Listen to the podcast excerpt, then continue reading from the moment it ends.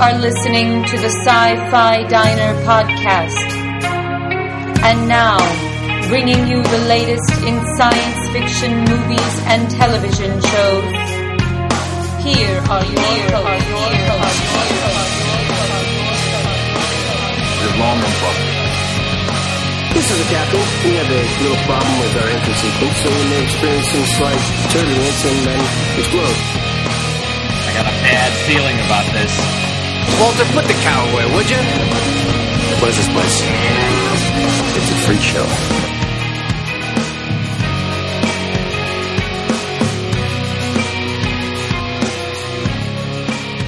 Welcome to the Sci-Fi Diner Classic. This is episode 18, and I'm one of your hosts, Scott Herzog. And hello, I am Miles P. McLaughlin. Now, for those of you joining us for the first time in this classic moment, what we do is we basically take interviews that we've aired maybe two years ago, a year ago, and we, we strip out all the news and we say, you know what?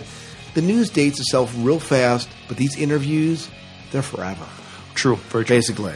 And tonight we have a very special interview with with a very special lady. Miles, why don't you introduce her? Um, Miss uh, Chase Masterson, uh, she played, uh, best known as playing Leeta uh, on um, Star Trek Deep Space Nine, but she also uh, produced um, the the indie flick um, Yesterday Was a Lie. yeah, with James Kerwin, right? Right. And I think we just had her on. James wasn't on this call, was he? Uh, he was. They, they, were both promoting their new project, Oh, yes, RUR. was. Yes. Well, no, that was the most recent one. We Oh. had her on twice. I think she was just her. You're, you're correct. I, I'm, I'm, yeah, you're, you're correct. It, it was just her, and uh, we, we also need to say uh, um, uh, Chris Pike from Subspace Comms uh, joined us uh, in right. For Chase. Chris Wood was with us as well, and uh, and had a chance to sit down and interview her as well. We just had a good time. We Chase is one of the best, and the- one of the best ladies you ever meet. Um, she's still a lovely lady after you know. It's been Deep Space Nine has been off the air for a few years, but she looks like she hasn't aged a day. Yep. Yep. As all those beauty treatments. Yeah, or something. It works. But you know what? Uh, I have not seen her in Deep Space Nine yet. Oh, So I well again I'm almost through season two. okay. And so when she come in, season three or four? Yeah, you'll see her in season three. Yep. Okay, well then I'm looking forward to it. Mm-hmm. Now I do have a question. You can choose not the answer. Do the acts a character off for her to make to, for her to come in as a character? No, they do not. They do not. So all the characters remain, they just add her in. They just add her in. Yes. Mhm. Very good. Well, I'm looking forward to that. Well, we hope you enjoy our interview. This is an interview we did. This is off of yesterday about her work on Star Trek, but also yesterday was a lie. Yep. And uh, we hope you enjoy our interview with the lovely, the enigmatic Chase Masterson.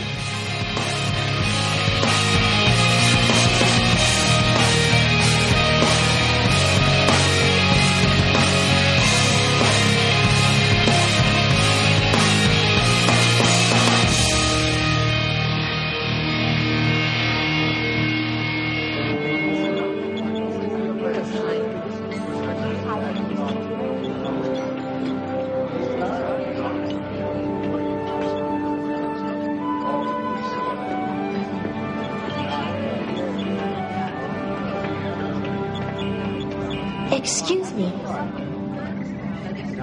Uh, you're Dr. Bashir, aren't you? That's right. I'm Leeta. I've been meaning to come by the infirmary to see you. Oh, dear. How long have you had that cough? A few days now. May I? Cough for me.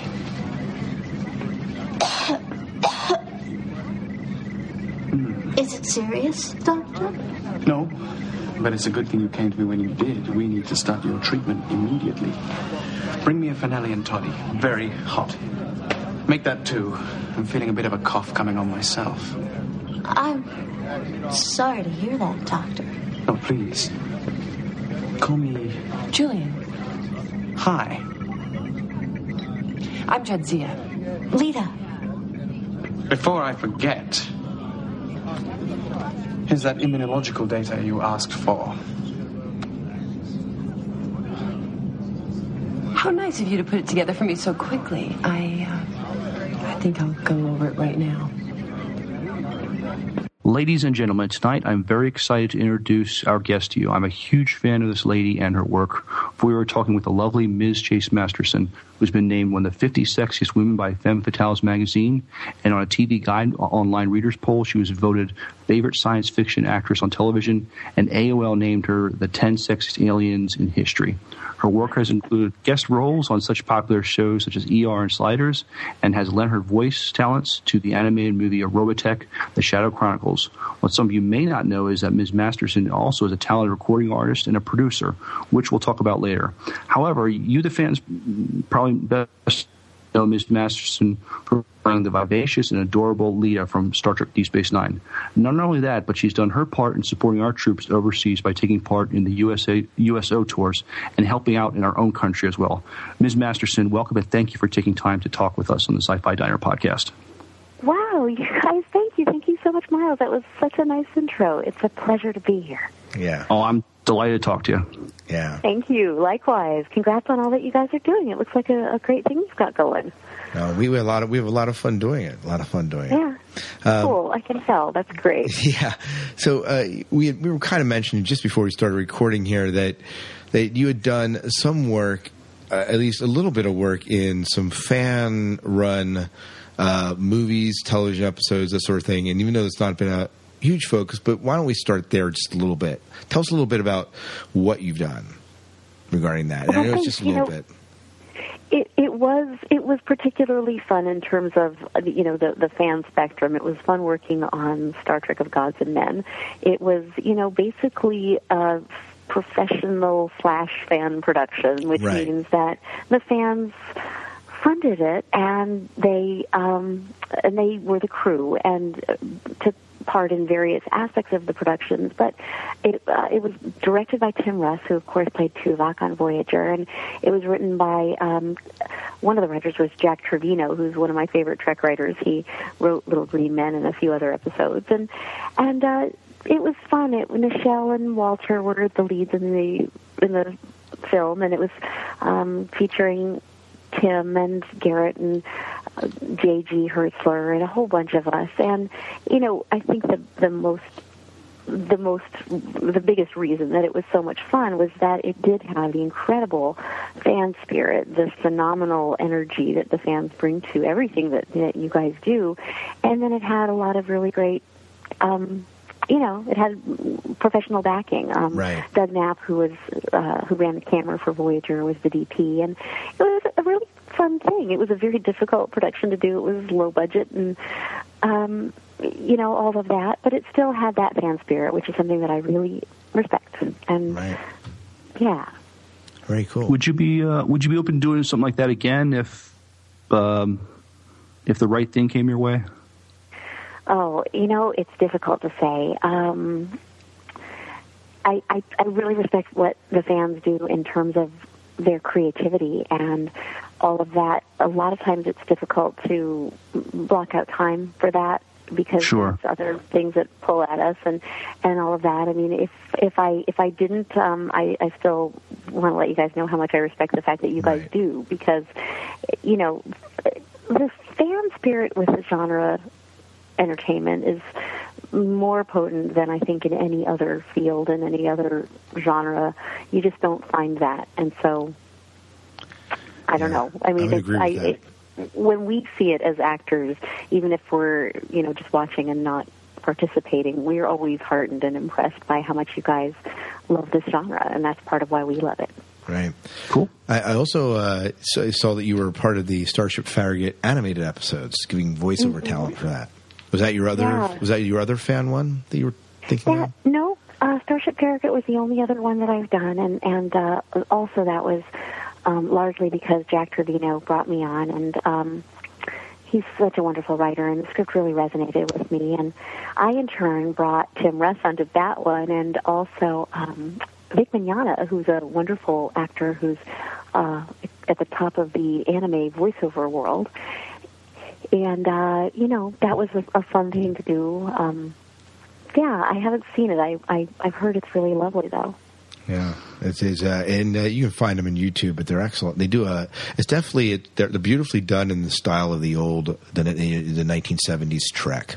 Uh, as Yeah, far as that's the what I hear. So they do they do it justice. So We were at the uh, Shore Leave convention. Well, we were at the Shore Leave convention this last weekend, and uh, Starship the, the Starship Farragut group was there, and, and they had a chance to have a room where they, they could they can show uh, some of their stuff, and so they, they, they showed that, and that was uh, um, the fans really liked that.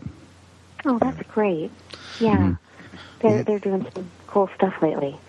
yeah, well, go ahead, Oh, yeah. Miles. Uh, uh, take us into some of the questions. I know that the, the fan wasn't necessarily the uh, direction we were going to take the early interview, but That's all right. Well, we, we, we we know you from your playing Leeta in D Space Nine. How did you get that role?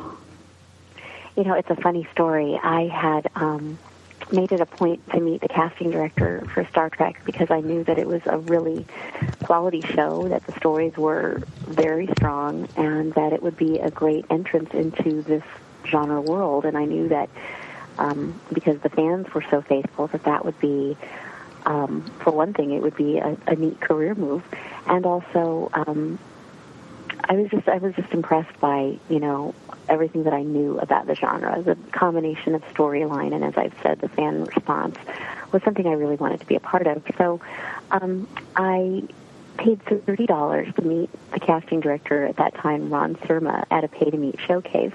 And that's where you basically just go in and you audition, a cold reading. They hand out sides, and you, you know, get to do your work for them. And sometimes you hear from them, but most often you don't. Well, um, I got called in for one other role, and um, I didn't get that. But as I heard, off of that other audition, they wrote the role of Leeta for me. Um, Ira Behr told me that when we were in the, um, I guess, the fifth season. He he uh, he let me know that that's basically what happened. Um, so it was a real honor. I mean, to be on a show like Star Trek at all, you know, to be part of that legacy is is huge, and it's kind of a neat way to get in. Right, and uh, it gave you gave you pretty steady employment for about five seasons, right? I was on the last five seasons. Yeah, Yeah, yeah. very cool. And that and that in Miles, how, how how long did that, and I guess Chase, you can answer this too. How long did the how long was Deep Space Nine running? Uh, seven seasons. Seven seasons. So the last Yeah. five of that. Very cool. and it Uh, could have run longer, but Ira Behr made a, a wise decision to pull the show. Um, the network definitely would have had it on longer. Um, when we went off or out of production, we were the number one syndicated show in the world. Uh, I'm sorry, in the United States of males between the demographics uh, ages of 17 and 34. Okay. So It- you know, also not to not to butt in here, but uh, DS9 leaving on the seventh season was much like Next Gen. You guys left on the perfect high note. Um, no, it was a perfect high note. Um, perfect story arc. Uh, you know, great shows, great casting, great writing. It didn't actually have a time to you know go into any kind of lull. So it was actually really good timing uh, for for the the send off for DS9. Yeah, I, I think it's a very courageous choice to quit while you're ahead. And, you know, in this industry, nobody ever knows what is going to really happen next and if your next show is going to be as popular. Um, you know, there's just no guarantees. So when you make a decision like that, um, it comes at great risk. And yet, Ira was. I guess, you know, he was just really wanting to make sure that this show did not fade to black, but that they left the audience still wanting more, where the storylines were still extremely pertinent. And um, we think that, you know, as painful as it was to see the show end, we were all very sad. Um, we all had different projects to go on to, but it was still sad. Um, we feel like Ira made the right decision, and Rick, of course. And, you know, it's a beautiful seven season package.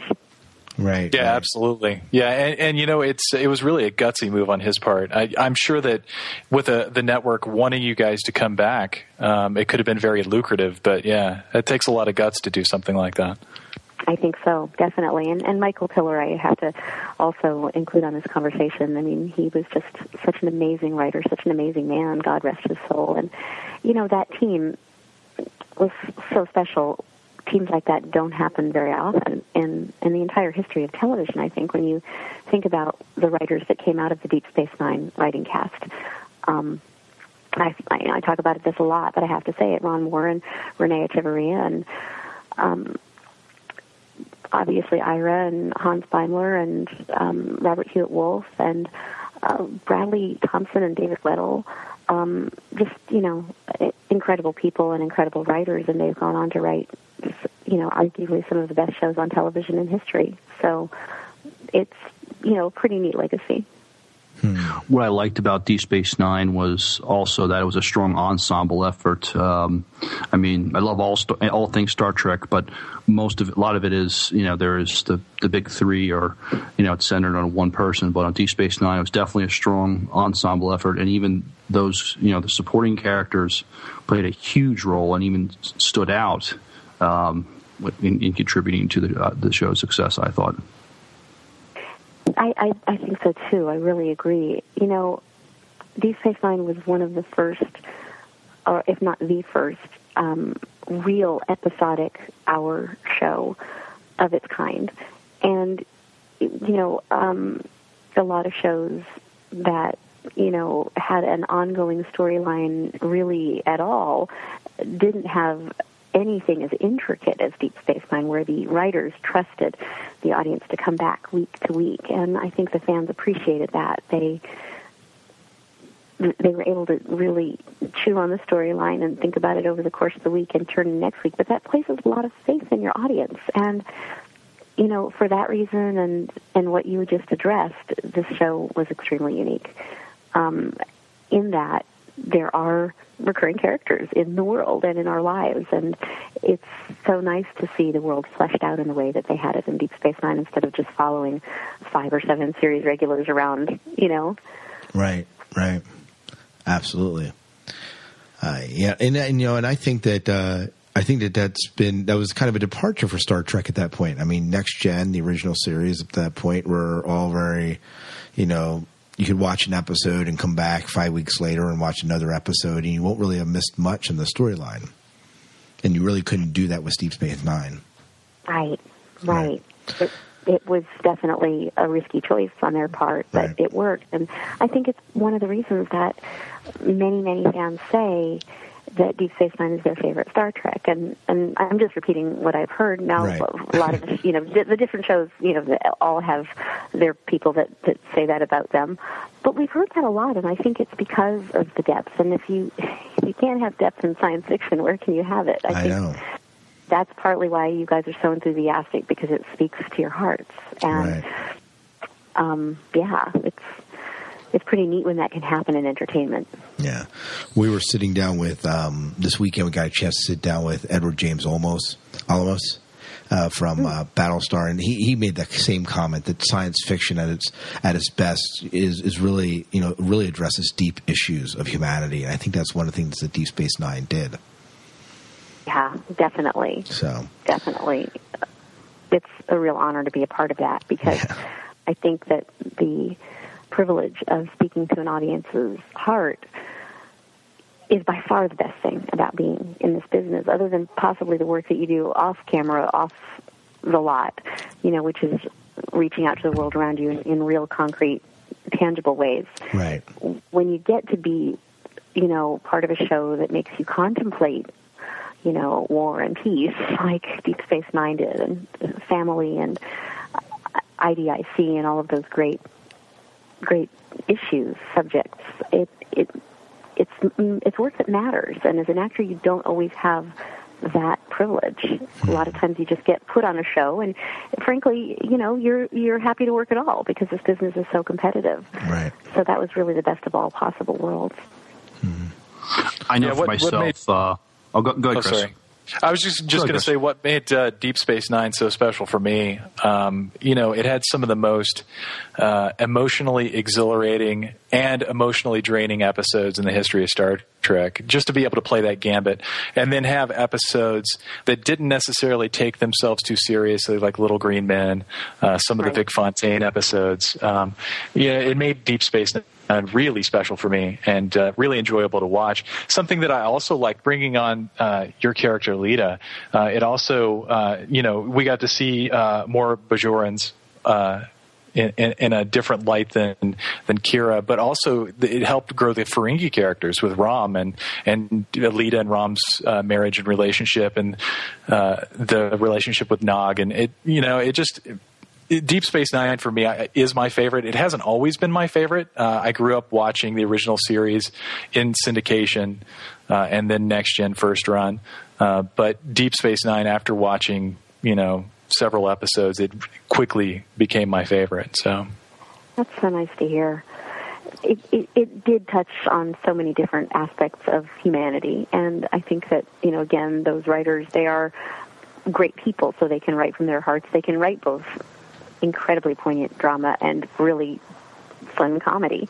Um, I, I I loved playing Leeta in a lot of ways, and and yet I, I will say I've, I've lately gone on record as saying I I do wish that there had been more of a a fleshed out experience to, to who Leeta was. I know that they brought her on to be comic relief and that she was fun and funny and silly and you know it was all very kind of broad and slapstick with the Ferengi and that that kind of comedy would never fly these days in, in terms of science fiction because the world of the genre world is so much grittier now that we've had Battlestar that you know the zeitgeist of our culture is it's just I think a lot grittier than it was 15 years ago. Um, right but I, you know, so so I I do wish that there had been more of a um, just more of an out, uh, outer strength, more of an external um, edge to Leeta.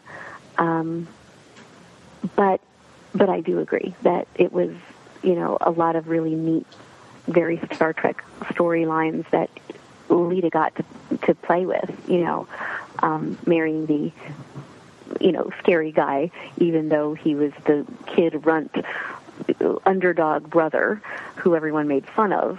And, um, you know, Leeta drops the beautiful British doctor in order to be with Rom. That's a very Star Trek choice because it really is about who someone is on the inside and the potential that they have, which is able to grow under nurturing and love. And I think that's a very Star Trek theme. I was very happy to be a part of things that are that meaningful to, to the fans. Yeah, yeah, and uh, I think that's uh, that's just something that Star Trek does real well. It kind of flips those notions and the, the you know our prejudices, uh, the prejudices that we have, and kind of explores them. And I think that's a yeah. great example of that.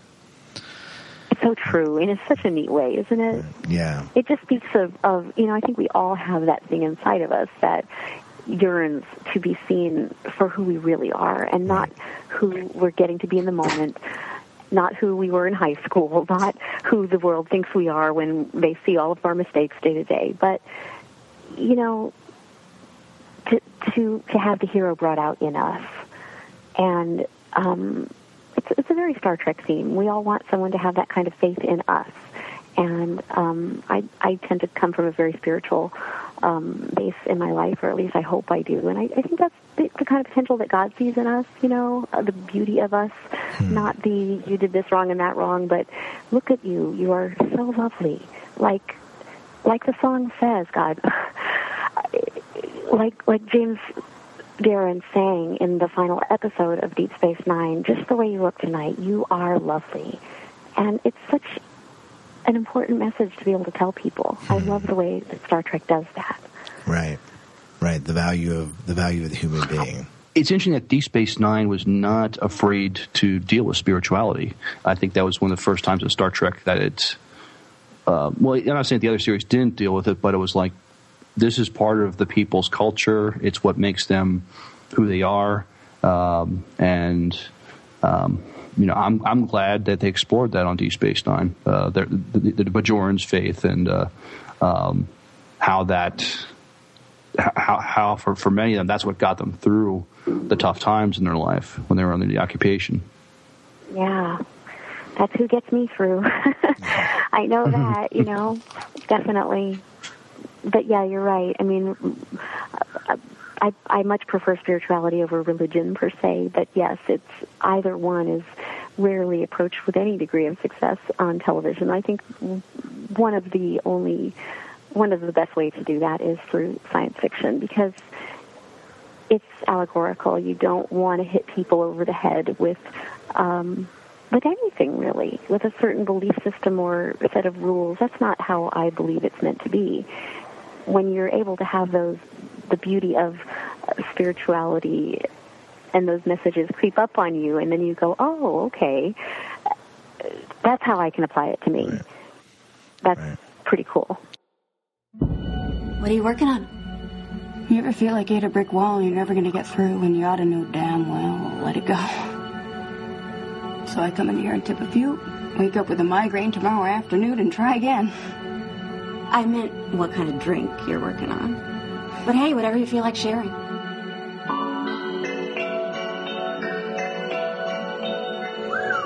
This notebook you're looking for must be pretty damn important. It is. This notebook hasn't been seen since the Second World War. He knows where it is. Somebody knows. I was wondering if I could speak with this professor. I think you should leave. And tell your friends they're not welcome here anymore either. Somebody else has been here? What you got there? I keep coming across a term in something I'm investigating. Fenestra Aeternitatis. Window of Eternity. You know, some people believe there are other realities, and every choice we make spawns another. What happened? Choices have consequences, Hoyle. You still think there's some formula that could explain all this? No, I am not crazy. Then why do you keep coming back here?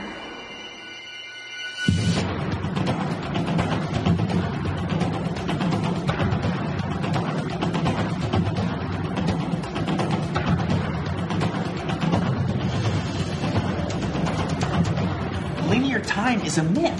You don't live life in order, you just think you do. You're dealing with the tip of something that really isn't comprehensible. You mean experiencing dream time? I mean experiencing regret. Not only do you act, uh, but you also sing and you uh, took up being a producer. Do you want to talk about that a little bit? You have a couple albums out. Thank you. Yes, um, I'm. I'm really excited about uh, what's been happening in music lately, um, particularly in terms of a film that I recently did called "Yesterday Was a Lie." Um, it's it's a beautiful film, and I can touch on my own music later. But I want to say. Uh, I'm, I'm so proud of Yesterday Was a Lie. It's a film noir, sci-fi noir, shot in classic black and white, which um, has won a ton of awards on the festival circuit. We won um, over a dozen Best Feature and Audience awards. We were released theatrically in December, um, and then released in wide release on E1, which is a great distributor, uh, in April. So we are everywhere. The film is, you know, on uh, Netflix, Blockbuster, Amazon, um, you know, everywhere that you can get a film. And we've received rave reviews. Um, I'm very fond of the film because it's so visionary. It was created by, uh, written and directed by James Kerwin, who is an award-winning writer-director. Definitely someone to watch. And um, the film deals with quantum mechanics as a metaphor for human relationships. So um, all of those things that are touched on in quantum mechanics, um, Schrodinger's cat and reverse causality and um, the possible multi-world theory and all of these things that you didn't think this Dabo girl was going to be talking to you about tonight. mm-hmm. a, a, lot of very heady concepts are um, very beautiful, beautifully paralleled into um, into a character drama and uh, basically a, a, story about relationships and um, following one woman as she struggles to reconcile her past with her present. Um, I play a woman that the lead character encounters. I'm the second lead in the film, and um, I help her on her journey to discover um, the truth about some some some of her past. And um, I love the role I played. It's the role of a jazz singer, and I get to sing four songs in the film. I love singing jazz. I have since I was 13 years old. Um, Golden era jazz has always been my favorite, and uh, so with this being noir, um, I got to do that in this film. Um, the music is gorgeous. If I, I'm not even saying just my vocals, I don't mean that, but the the soundtrack is spectacular. It was um, uh, composed by Kristopher Carter, who this week was nominated for, I think, his sixth Emmy nomination. Oh. Um, yeah, Kristopher Carter, um, definitely somebody to look up. Um, we're so proud to have ha- had him on this um, the cinematography is incredibly beautiful. It's truly noir in all of its finest. And um, the work is lovely. Uh, Kipley Brown plays the lead. She was in one episode of um, Enterprise. She played Ensign uh, Crewman Taylor, who was in a, a trip episode, um, uh, Enterprise: The Forgotten. And uh, the male lead is John Newton, who long ago played Superboy.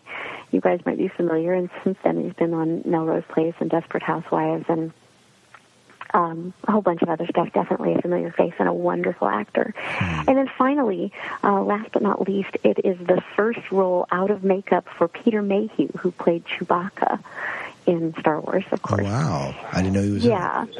Yeah, Peter's a friend of mine. He's been a friend since literally my first convention over here is where I met uh, Peter and those guys, and he was just an absolute gem, a saint. Um, he made on this low budget film about what he makes in signing autographs for maybe an hour.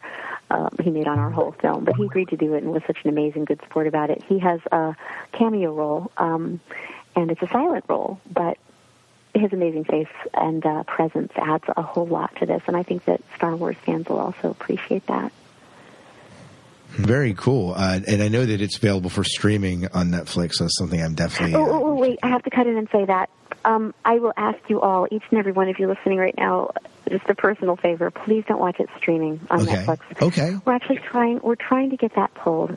Um, the reason being that the there's weird things, artifacts, pixelation. The, the noir, the cinematography does not look good on that streaming, and we've actually had some comments about that online. So if you see any comments about the cinematography, it was likely by someone who uh, had seen it under that. I, I would say, really, truly, your your best bet. Um, well, of course, it, it's always nice to own a film, and there's some great DVD extras. On yesterday was a lie. Um, a lot of Can you still rent the DVD? yeah, you definitely can rent it. I was just going to say you can rent it from um, well, you can rent it from Netflix and rent it from Blockbuster and, and definitely other places. So I would say um, one of those two if you wanted to pick it up from uh, through Amazon or somewhere else or, or rent it. Much better than streaming on Netflix. Well, very cool. Well, we'll make sure that uh, our listeners know that so they can uh, maybe get a better experience in with it. Obviously. Thank you. So, Thank so you. Sorry about that. I didn't mean to mention that. It's just I know that it's available. Oh no, and I'm sorry to be so adamant about it. It's just that's kind of one of our big deals. You know, as a producer, you come to realize that there's a whole lot of things that you need to keep track of with your baby, and so so wearing my producer's hat, I'll, I'll uh, say check out the trailers. There's two great trailers up at yesterdaywasalie.com, and there's um, a bunch of reviews and production stills and all that stuff that are definitely worth a look. Well, I am looking forward to seeing it. Uh, did any of you guys, uh, Miles? Did you, did you uh, Miles or Chris? Chris, did you see it? No, I haven't actually. I didn't know that it was available for rent. Um, I've been following uh, the site for a while because I saw you had mentioned it on uh, Twitter, Chase, um, and I've definitely wanted to pick it up uh, and check it out. But I honestly didn't know it was available, so it's going to be added to uh, to my wish list on Amazon. Um, but uh, yeah, the trailers are fantastic, and the movie looks great. So Thank you so much. Uh, I, I've seen the trailers, and I, I agree. They, they they do look great. Um, I, I will put that on my queue to rent that off Netflix. Uh, um, is that copy still a good copy you'd recommend? Yeah, yeah, renting it on Netflix is just great, absolutely. And um, you know, definitely watch the DVD extras if you if you can do that because it's um, I don't know the the the science of it is actually it's not incredibly easy. It's not a no-brainer. It's a challenging film. It's a film that requires something of its audience. It it asks more questions than it has answers. But in that the comment that we've received most is, "Oh my gosh, I've got to watch it again," and it's it's not so that they can understand, but now it there it it seems to call, come full circle when you've seen the whole thing, and then you realize, "Oh gosh, this entire time I've been watching a film that's fraught with symbolism, and everything means something," and it's it's pretty rich, I have to say. So, you know, anyway, I'd love to hear you guys' thoughts. Yeah, well, definitely. We will. Uh, well, I'm sure that when we uh, watch it, we'll be we'll have to do a review show.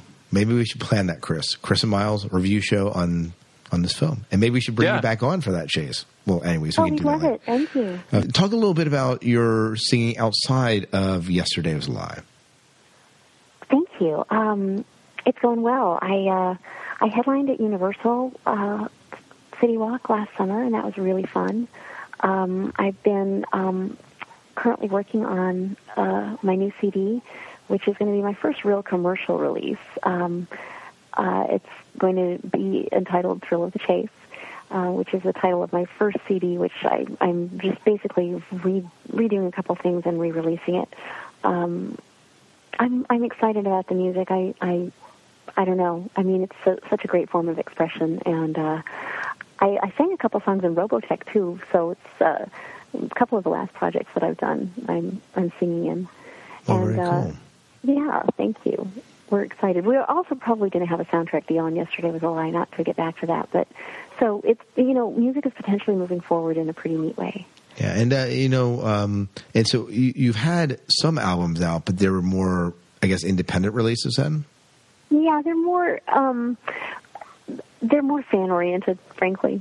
Um, I will say that uh, we've raised lots of money through the uh, sale of, of these CDs, and um, we usually uh, donate to charity. Um, or we always donate to charity. What am I saying?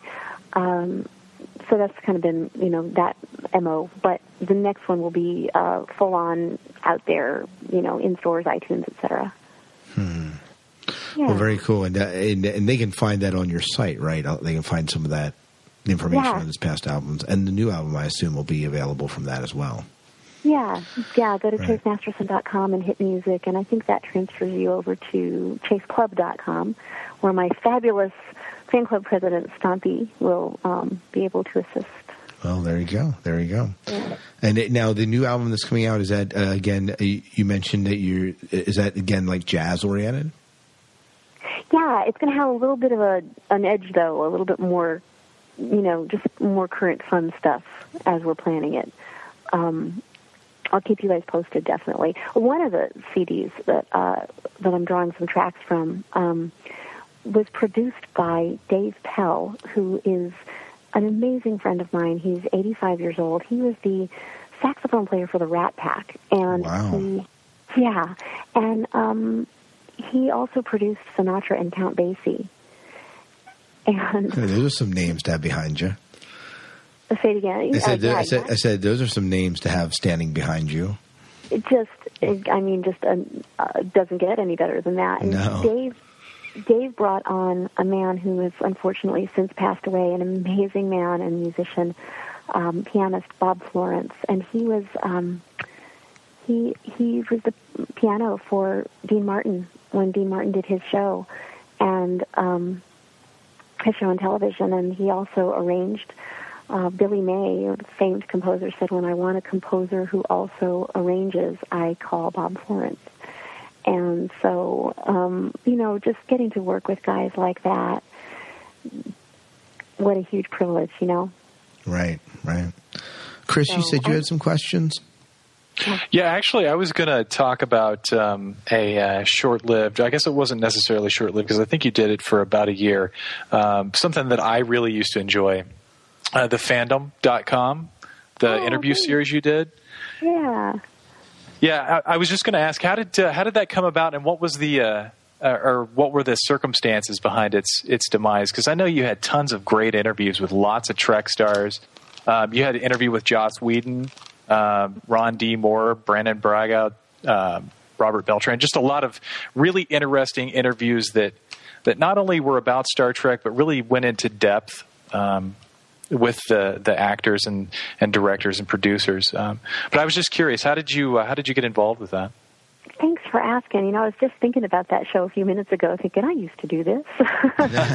um, yeah, they they basically this company, Creative Light, which I'd worked for a few times before. I think that was like my fifth project with them or something. Um, they produced a film that I did um, with Maggie Grace, and we worked on a bunch of stuff through the years together. And they called me and said, "Chase, call all your friends and have them on a podcast." So that's basically what I did. I was able to, you know, just leverage friendships and say, you know, come on, guys, be on my show. And you know, I guess the science fiction genre world is a pretty small world, and once you start meeting a few people, you meet all the rest. And so it was nice to have all those guys come on and talk in detail. And I, I was very clear in wanting it to be an hour show where we could talk, talk, not just, so what's your next thing and how'd you get started? I wanted to talk more in depth. I think that genre fans deserve that. Um, so yeah, we had a good time with that. Yeah, it was very intimate too, which which I found very interesting. Thank you.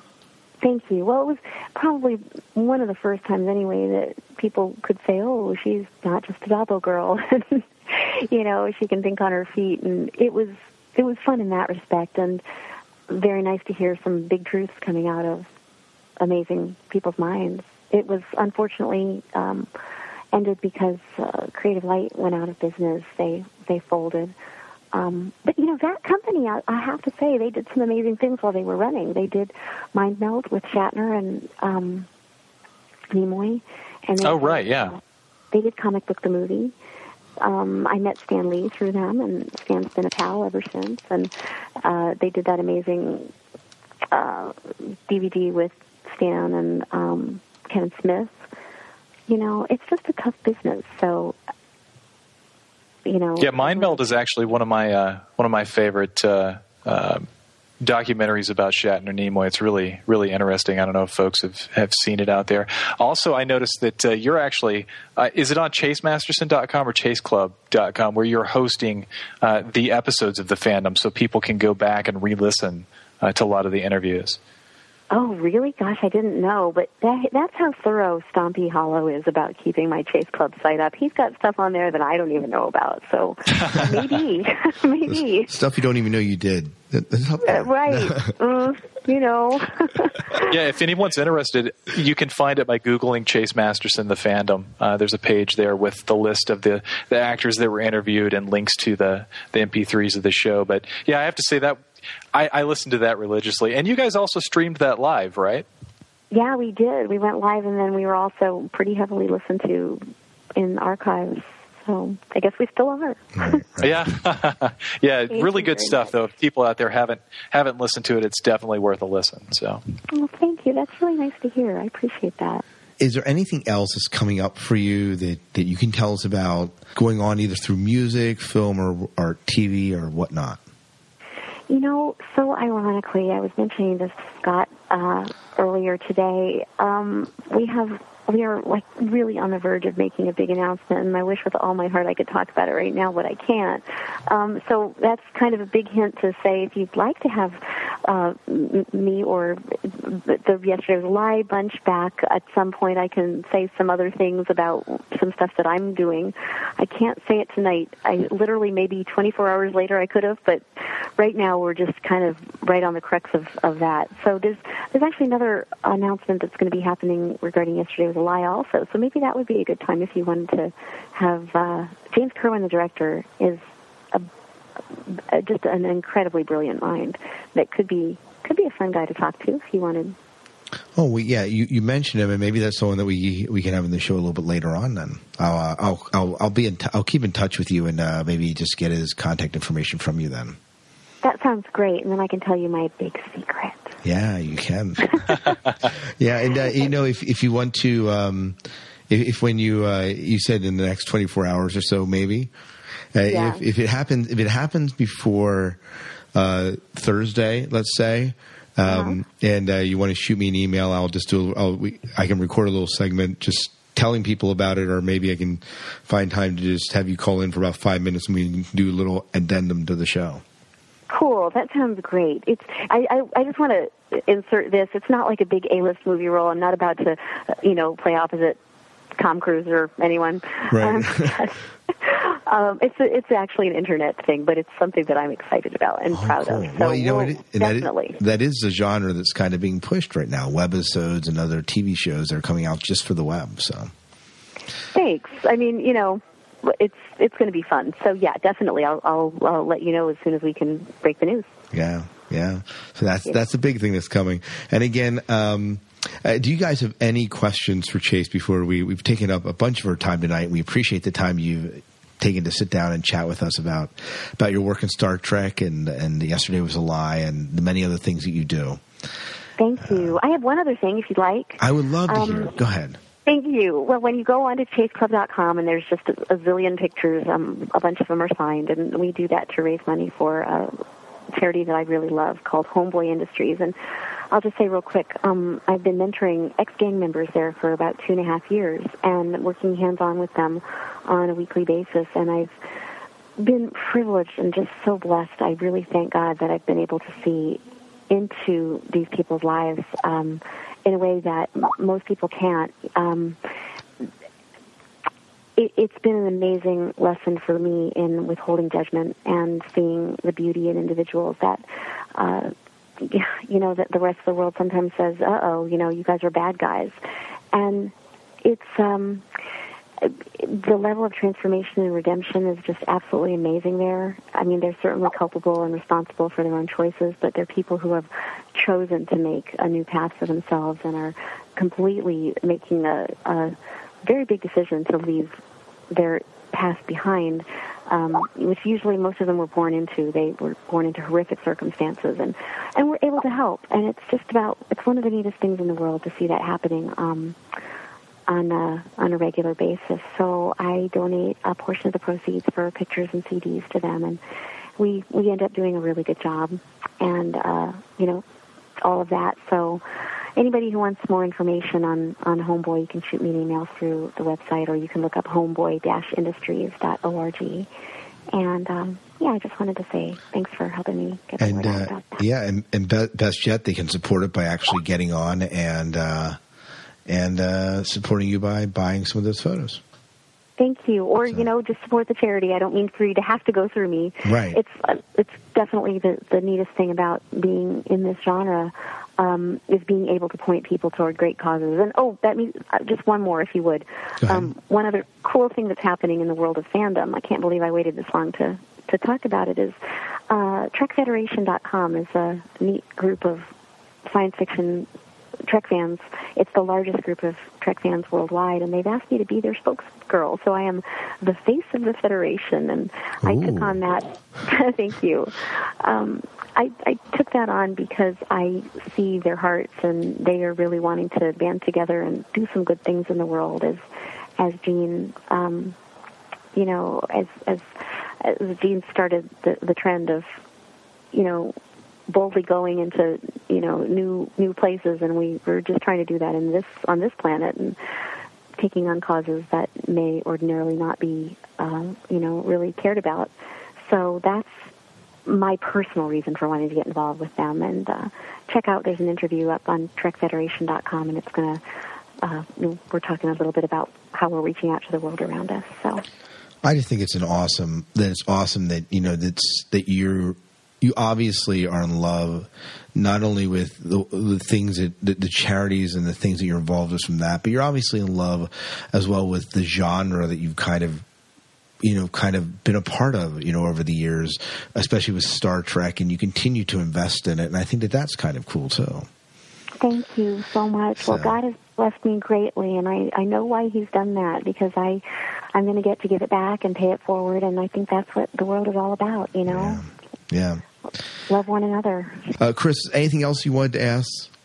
Uh, no, but uh, I'll be seeing you uh, in Vegas. I'm going to the Creation uh, convention. Uh, I'll be there representing my site. It'd be cool to to meet you and talk to you. And I'm, I just want to say that uh, I know I've heard lots of interviews uh, with you with different sci-fi podcasts, different Trek podcasts, but it's just super cool that you're so gracious and you come and, and talk to the fans and spend your your uh, valuable time with us. And I just really appreciate it.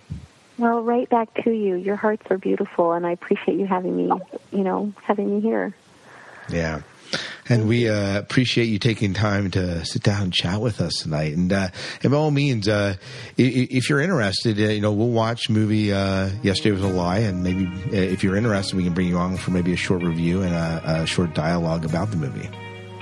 If you're interested. awesome. Yeah, just let me know, and we'd be happy to come back. I'd love to hear your thoughts on it. Yeah. All right. Well, thanks again. Okay, thank you. Talk to you soon. Okay.